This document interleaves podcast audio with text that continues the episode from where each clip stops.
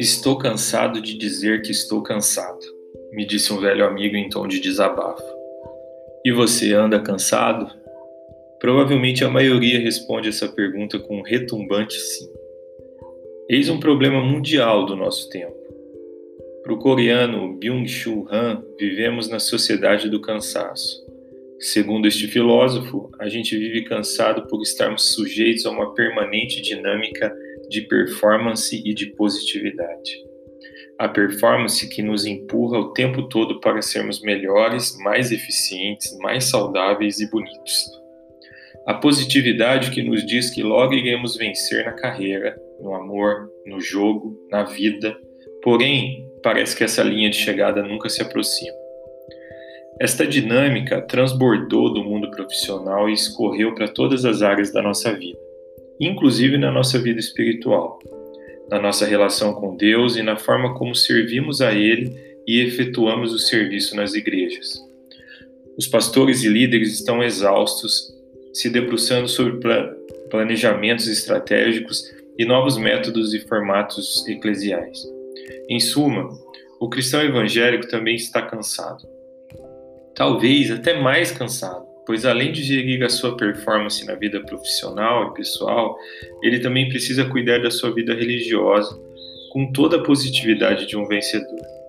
Bem, se você está cansado, gostaria de apresentar duas vitaminas bíblicas que eu tenho usado contra essa tendência que nos leva à exaustão física, emocional e espiritual. A primeira vitamina é a entrega. Ela está presente em vários textos bíblicos, mas gostaria de usar o conhecido Salmo 127, que diz: Se não for o Senhor o construtor da casa, vai ser inútil trabalhar na construção.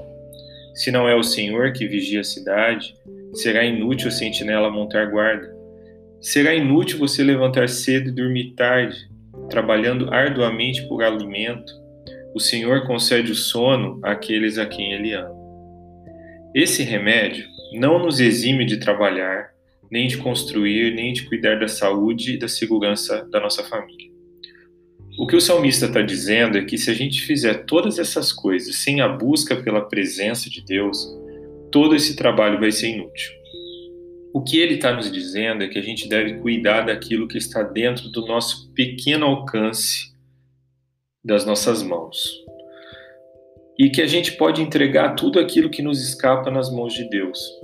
A vitamina da entrega nos permite ver o quanto a gente é limitado, para que a gente possa focar naquilo que está dentro do nosso raio de possibilidades.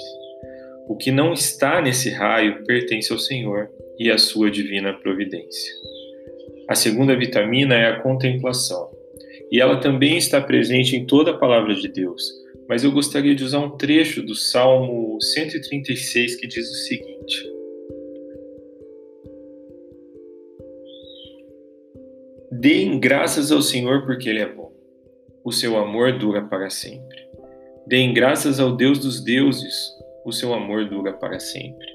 Deem graças ao Senhor dos senhores. O seu amor dura para sempre. Ao único que fez grandes maravilhas, o seu amor dura para sempre que com habilidade fez os céus, o seu amor dura para sempre. Que estendeu a terra sobre as águas, aquele que fez os grandes luminares, que fez o sol para governar o dia e a lua e as estrelas para governar a noite. O seu amor dura para sempre.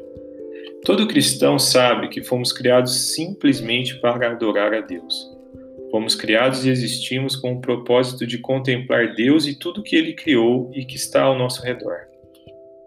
Sabemos disso, mas há muito tempo a gente perdeu a habilidade de contemplar o pôr do sol ou o nascer da lua. Perdemos a disposição de mergulhar num rio glorificando a Deus com o nosso corpo. Abandonamos a prática tão usada pelos salmistas de olhar para a realidade, considerando a grandiosidade e a beleza de Deus. Como cristãos humanistas, gostamos mais da cidade dos homens do que a de Deus. Olhar os lírios do campo parece papo de maluco para uma infinidade de cristãos atolados em metas e programações. Passamos horas e horas olhando para telas que criamos e a gente se esquece da bênção de se esquecer na contemplação de tudo aquilo que o Pai nos proporciona diariamente. Duas vitaminas contra o cansaço. Entregue e contemple. Amém.